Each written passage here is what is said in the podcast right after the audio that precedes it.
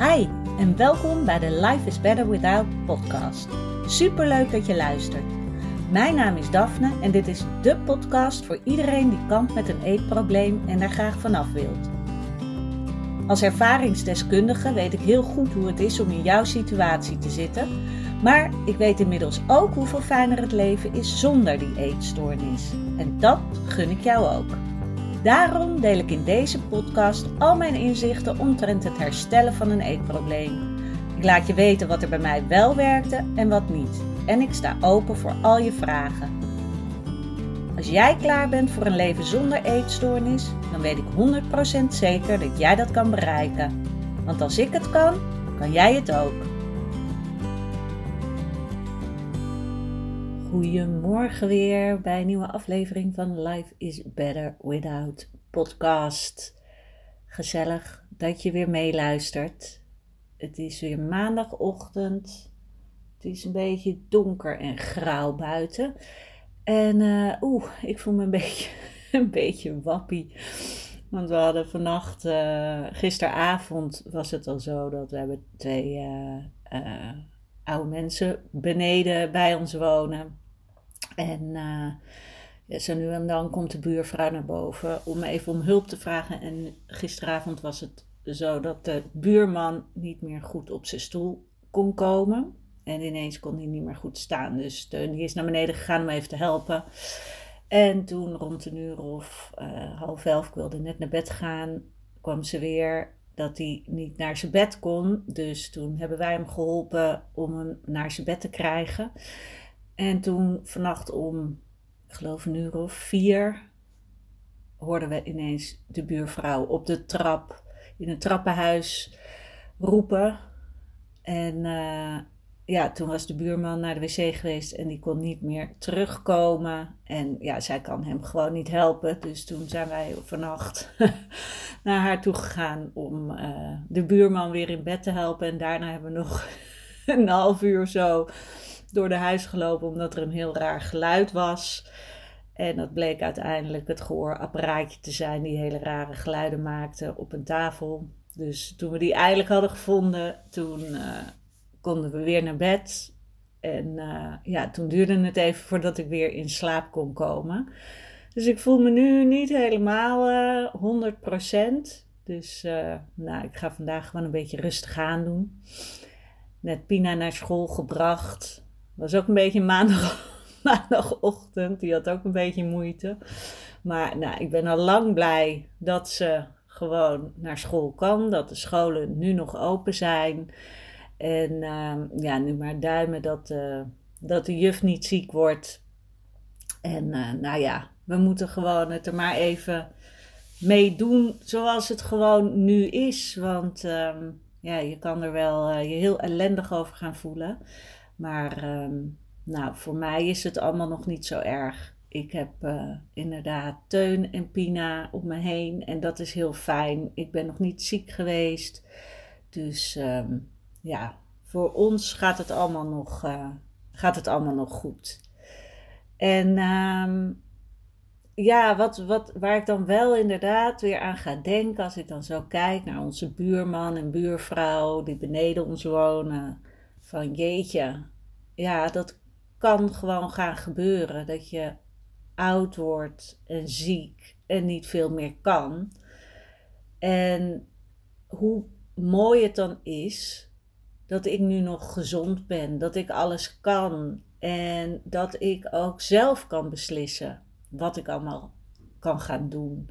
En als ik zo terugkijk naar ja, de afgelopen anderhalf, nou ruim anderhalf jaar, is er toch best wel weer veel gebeurd. En ik dacht, misschien is het leuk om jullie even mee te nemen in hoe ik uiteindelijk nou, ben gekomen waar ik nu ben. Want in de, nou, in de afgelopen dus anderhalf jaar, ruim anderhalf jaar, zijn er best veel veranderingen geweest. Want um, in januari 2020 had ik mijn baan als grafisch vormgever bij een culturele instelling uh, opgezegd om voor mezelf te gaan beginnen. Ik had er lang over nagedacht, want mijn vriend is ook, uh, werkte ook voor zichzelf. En nou, dat is natuurlijk een beetje een risico. En ik had dus de hele tijd in mijn hoofd van ik kan niet mijn baan opzeggen, want dan hebben we geen steady inkomen. En ik weet nog goed dat ik in december uh, eh, 2019, tijdens de kerstvakantie, voelde ik, ja, maar ik, ik word echt niet meer gelukkig van die baan. Terwijl ik het heel leuk had gevonden de hele tijd. En dat ik ook echt heel vaak dacht van, wauw, dat ik dit werk mag doen. Uh, ik vind het nooit erg om naar mijn werk te gaan. En de laatste paar maanden was dat wel het geval. En dan gaat het toch groeien in je hoofd van oké, wat moet ik doen? Of wat mag ik doen? En toen ben ik bij mezelf nagegaan van wat zou ik nu het allerliefste willen als er geen beren op de weg zijn, als er geen overtuigingen over geld in mijn hoofd rondwalen. En toen ben ik naar binnen gekeerd en toen ben ik dat gaan voelen. Wat wil ik? En toen kwam heel duidelijk bij mij naar boven: ik wil stoppen met mijn baan. En toen heb ik daar, geloof ik, nog een nachtje over na. heb ik het even laten sudderen. En de volgende dag heb ik het ook tegen Teun gezegd: ik ga mijn baan opzeggen. En tuurlijk is het spannend, of was het spannend, omdat ik niet wist wat er zou gaan komen, of, me, ja, of ik wel voor mezelf zou kunnen beginnen. Ik had in gedachten dat ik dan inderdaad voor meer, ehm, ja, voor de culturele sector uh, freelance klussen zou kunnen gaan doen. En nou, januari 2020 heb ik gezegd bij mijn werk dat ik mijn baan op zou zeggen. En ik had uh, oké of akkoord gegeven op dat ik tot maart, uh, tot 22 maart of 20 maart zou blijven, zodat ze de tijd hadden om een nieuw iemand, een vervanging te zoeken voor mij. Dus dat was helemaal oké. Nou, en iedereen weet wat er rond die tijd in maart gebeurde. Toen kwam corona. En ik ging starten als freelancer Terwijl de hele uh, culturele sector eigenlijk op zijn gat lag. Dus dat was wel een beetje een kleine tegenslag.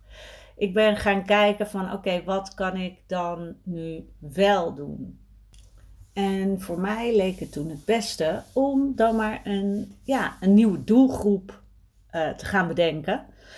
En toen ben ik heel lang gaan kijken, oké, wat, wat wil ik? Ik wil iets uh, met een sociale inslag doen. En uiteindelijk was ik gekomen op, uh, ik wil grafisch werk gaan doen voor sociale ondernemers. En onder andere coaches. En diep van binnen voelde ik natuurlijk wel dat ik eigenlijk het liefst zelf wilde gaan coachen. Maar dat zat nog te diep en daar durfde ik nog niet aan. Dus ik ben ehm, mijn grafische uh, business gestart. En ik heb onder andere een coach in de arm genomen, Kim Munnekom. Zij is heel erg gefocust op de ehm, wet van aantrekking. Gecombineerd ook met uh, als business coach. En ik heb bij haar een VIP-dag gedaan. En ja, dat was een flinke investering. Vond ik super spannend, want ik had nog nooit zoveel geld uitgegeven aan, ja, echt iets voor mezelf, aan zoiets als zelfontwikkeling. Maar ik voelde heel sterk van, oké, ik moet dit doen. Want anders uh, blijf ik hangen en ik merk dat ik ja, iemand nodig heb die mij daarin een beetje op het juiste pad kan zetten. En nu was het zo dat tijdens die, tijdens die uh, VIP-dag, zoals dat dan heette, uh, Kim aan mij vroeg: Is dit wel wat je echt wil? En toen dacht ik al: hmm, Oké, ik voelde diep van binnen dat ik eigenlijk wilde zeggen: nee, eigenlijk niet. Maar mijn ego zei: Ja, hallo, je kan toch nu niet meer terug? Dan zit je hier op die dag. Uh, die was hartstikke prijzig. En je moet nu, uh, dan uh, moet je vanaf nu helemaal from scratch beginnen. En dan kom je helemaal nergens. En wat wil je anders? dat weet je ook niet. En dus je moet, je moet het maar gewoon gaan doen. Dus ik zei, ja, dit wil ik echt doen. en uh, nou, dus wij zijn uh, gaan voortborduren op mijn uh, business als grafisch vormgever. Uiteindelijk heb ik ook besloten om bij haar de mastermind te gaan doen. Dat was een uh, zes maanden traject. En ik zou ook met haar meegaan naar een um, business retreat op Bali. En dat was ook een hele grote investering. Dus ik had binnen korte tijd enorme investeringen gedaan in mezelf. Maar ik dacht ook van, ik wil hier een succes van gaan maken. Ik wil dat mijn eigen business gaat werken, want ik zou niet weten bij wat voor bedrijf ik nu anders zou willen werken. Ik wil gewoon voor mezelf werken. Dus ik ben daar echt voor gegaan. En tijdens de uh, Bali ging dat jaar niet door door corona. En uh, Kim die bood ons aan om dan in Nederland een Dutch retreat te doen. Dat was drie dagen uh, ergens in Limburg met de groep. En daar eigenlijk ja, drie dagen coaching te krijgen. Um, in plaats van naar Bali. Dus dat was super fijn. Dat we dat wel gingen doen. Dat het niet was, we gaan helemaal niks doen. En tijdens die drie dagen merkte ik dat ik getriggerd werd. Kim zei bepaalde dingen tegen mij. En er werd een gevoel getriggerd. Dat ik uiteindelijk kon herleiden naar toen ik in een groepstraject zat bij de GGZ voor mijn eetstoornisbehandeling. Heel lang verhaal, hele lange inleiding om hier te komen, maar oké.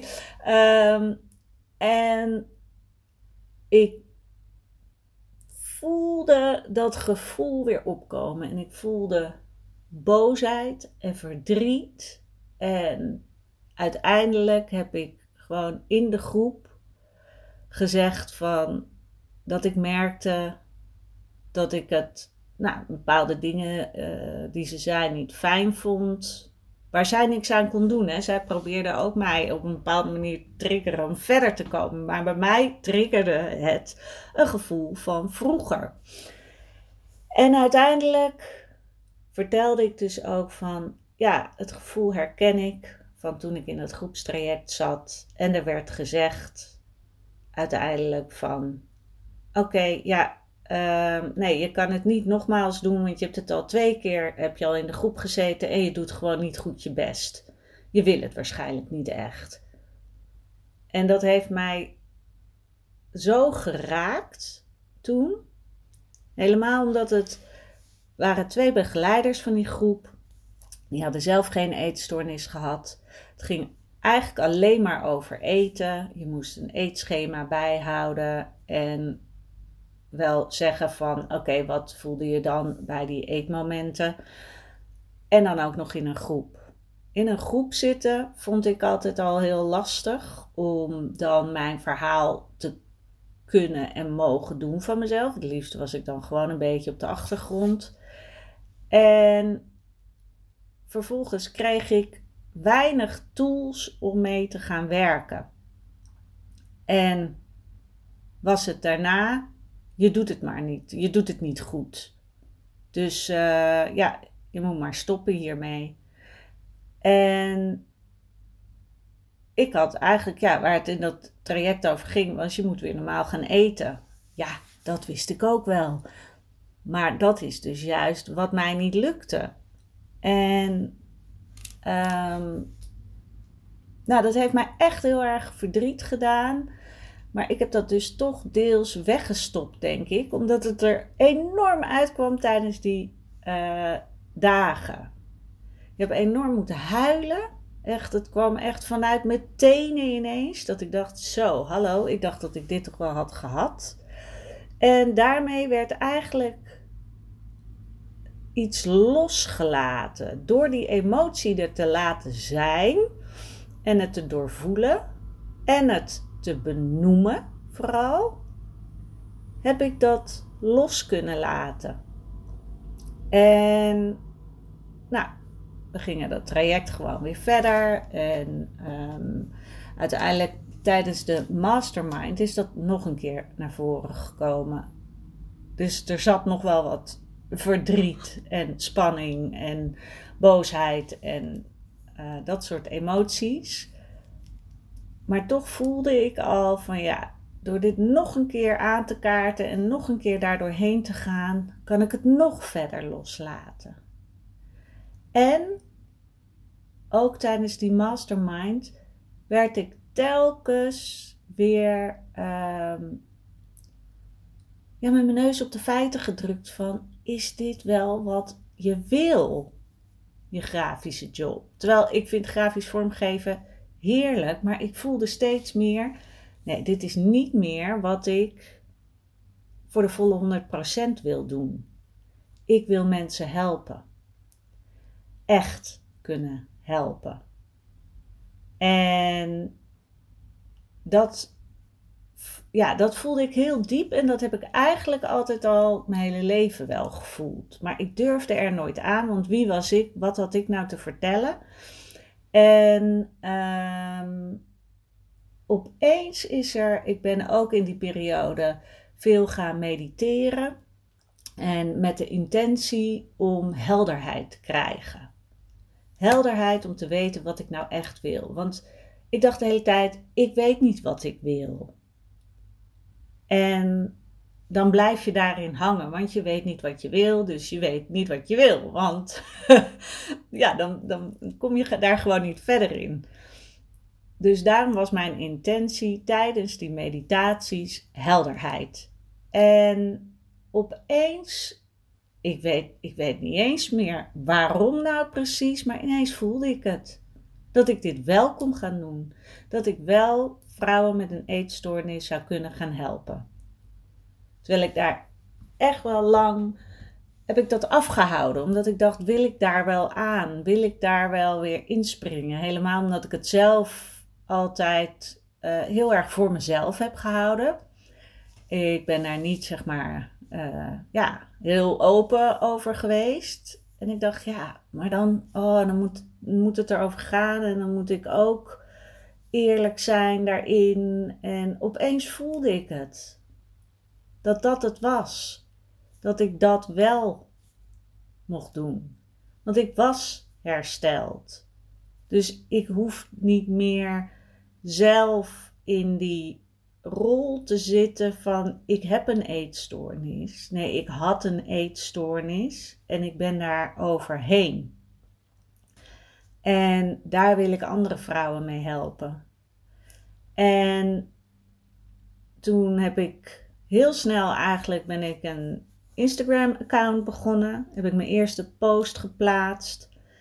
En dat voelde ook al als zo'n bevrijdend gevoel om te zeggen: dit ben ik, dit is wat ik wil en hier ga ik voor. En dat was dus in februari, maart van dit jaar. Dus nog helemaal niet zo heel lang. Maar ik heb dus ineens mijn hele business omgegooid. En ik vond dat super spannend, want ik had het bij andere uh, vrouwen gezien in de mastermind. En dan dacht ik alleen maar: oh my god, die moeten helemaal nu weer opnieuw beginnen. En oh, wat uh, lijkt me dat moeilijk en verschrikkelijk. En uiteindelijk heb ik het zelf ook gedaan en voelde het alleen maar als een bevrijding. Als echt mijn eigen ik volgen. Echt doen wat het beste bij mij past, wat heel dicht bij mij staat en daarom voelt het ook zo goed. Dit is wat ik altijd wilde, maar mijn ego vond daar van alles van. Die wilde mij veilig houden door te zeggen: doe dat nou maar niet. Blijf nu maar bij wat je al kan en wat je al doet. En want als je dat, uh, als je nu ineens gaat coachen, weet je helemaal niet of je dat wel kan. En misschien vind je het wel helemaal niet leuk. En misschien verdien je er wel helemaal niet genoeg geld mee. En al die um, overtuigingen um, ja, werden in mijn hoofd gepland, gepland. En uiteindelijk dacht ik, nee, ik ga er niet meer naar luisteren. Ik luister naar wat ik echt wil. En dat heeft mij nu al zoveel gebracht. Nee, ik heb niet superveel geld nu. We moeten ook een beetje hier en daar een dubbeltje omdraaien. Maar we leven nog steeds uh, rijk, weet je wel. We kunnen nog steeds veel. Ook al moeten we misschien wat beter opletten hier en daar. En uh, kunnen we niet alles. En, maar is dat erg? Nee, want ik ga nu.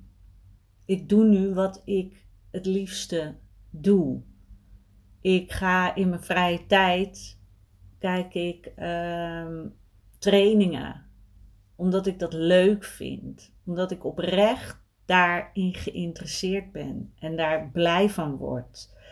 En ik heb gewoon een hele grote interesse in mensen en hun denkwijze.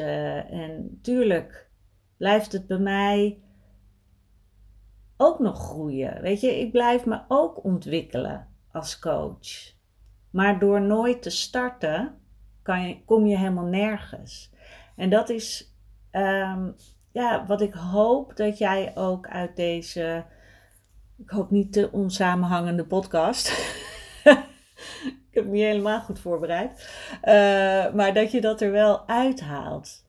Hoe belangrijk het dus is om echt te durven luisteren naar wat jij zelf echt wil. Wat jouw ware ik als het ware echt wil. Want ik zei vroeger al, ik wil het liefst mensen helpen.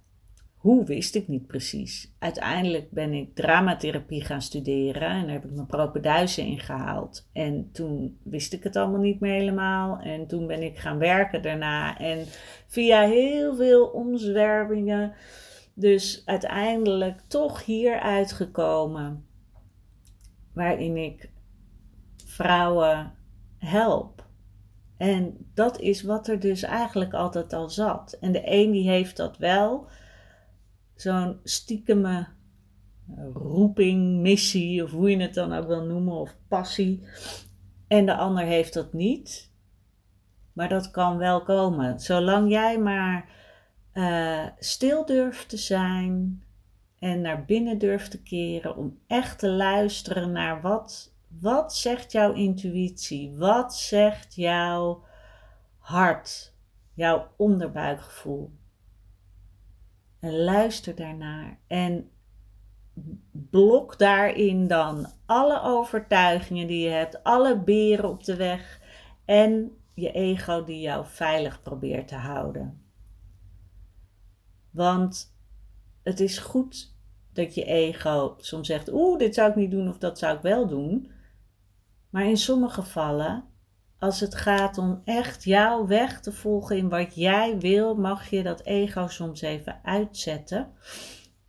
Omdat je weet, het is misschien wel een uitdaging, het is misschien wel spannend wat ik nu ga doen, maar het is niet gevaarlijk. Er kan niet iets heel erg fout gaan enige wat fout zou kunnen gaan is dat ik het, ehm, bijvoorbeeld in mijn geval, dat ik het uh, toch niks zou vinden, het hele coachen. Of dat ik inderdaad ging coachen en dat echt niemand er wat aan zou hebben. En dan zou ik altijd weer kunnen denken: oké, dan ga ik toch weer terug naar mijn grafische business. En dat kan. En gelukkig heb ik die stap genomen omdat ik heel duidelijk weet dat dit is wat ik wil. En ik doe heel soms nog wel grafische klussen ernaast, maar mijn hoofdfocus ligt op het coachen. Want ik voel heel erg dat dat is wat ik wil, dat ik daar gelukkig van word. En als ik die stap nooit had genomen, omdat ik bang was dat het niet zou lukken, of dat ik het niet zou kunnen, was ik hier nooit gekomen. Maar door te luisteren, stil te worden en echt te gaan ja, toelaten van wat, wat het is, wat er in je zit, kan je daar komen. En soms duurt het even. Want dat had ik natuurlijk ook. Er zat bij mij echt wel al heel lang iets van: ik wil eigenlijk het liefste mensen helpen. Ik wil het liefste coachen. Maar toch voelde het nog niet helemaal lekker. En dan komt er toch een moment dat het sterker wordt en sterker wordt en sterker wordt. En dat je dan gaat voelen, ja, maar dit is wat ik wil.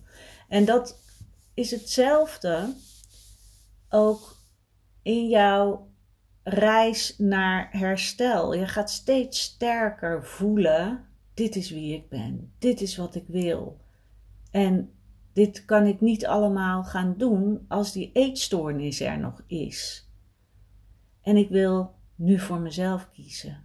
En langzaam word je sterker en sterker en sterker tot het punt dat jij je eetstoornis los kan gaan laten. Omdat die focus ergens anders ligt, omdat jij jezelf terugvindt, omdat je diep naar binnen hebt gekeken. Wat wil jij echt? Wie ben jij echt? Dat is het mooie en dat is ook wat ik tijdens mijn coaching heel erg probeer over te brengen. Weet je, verander je mindset. Verander je gedachten. Ga op zoek naar wie je echt bent. En daar gebruiken we dan verschillende oefeningen ook voor.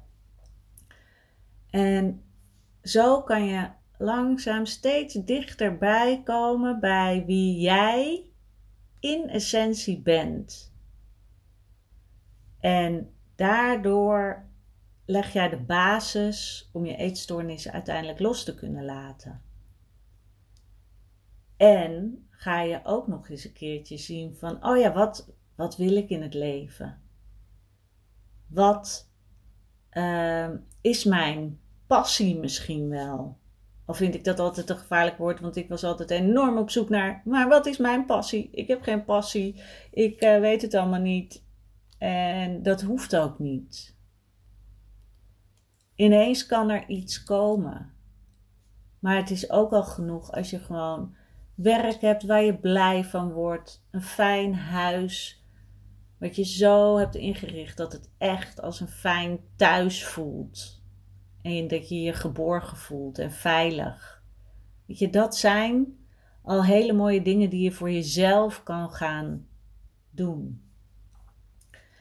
En ja, ik wil dit komende jaar, um, ja, hopelijk nog meer groeien in deze rol als coach. En daar, ja, nog meer voldoening uithalen en, het, en hopelijk heel veel uh, vrouwen kunnen helpen om te gaan herstellen van hun eetstoornis. Om eigenlijk te doen wat ik ook heb gedaan. Die eetstoornis loslaten en steeds meer je, je ware ik in de schijnwerper zetten. En ervoor gaan. En helemaal open en oprecht te kunnen doen wat jij leuk vindt. Oké, ik heb het idee dat het een beetje onsamenhangend verhaal is geworden. Ik hoop dat je er wat aan hebt. Ik ga hem gewoon plaatsen, deze podcast. En uh, nou ja, laat me ook weten als je denkt, huh, uh, de volgende keer maar weer een normale podcast. dat is helemaal prima. Maar ja, ik, uh, ik hoop dat je er ook iets aan hebt. Dat ik een beetje mijn verhaal heb verteld. Van de weg die ik heb afgelegd eigenlijk om te komen waar ik nu ben. En dat in anderhalf jaar. En dat het niet uitmaakt hoe oud je bent. Weet je, ik ben 44 en toch heb ik dit afgelopen anderhalf jaar heel veel nieuwe dingen weer gedaan. Nieuwe dingen ondernomen. Terwijl ik ook echt wel dacht van, ja, maar ja, ik moet toch nu inmiddels wel gewoon uh, doen wat ik doe en niet weer helemaal opnieuw beginnen. Maar dat mag dus. Je mag altijd weer opnieuw beginnen. Ongeacht je leeftijd, ongeacht je, uh, je studieachtergrond, ongeacht, nou, ongeacht alles. Je mag altijd opnieuw beginnen als het goed voelt voor jou. Want daar gaat het om. Dat jij je ontwikkelt op een manier die bij jou past. Dus waar jij gelukkig van wordt, of blij van wordt. En ja, ik hoop dat je dat, dat, dat met deze podcast ook een beetje duidelijk is geworden. Ondanks dat ik een beetje wappie ben van de moeheid.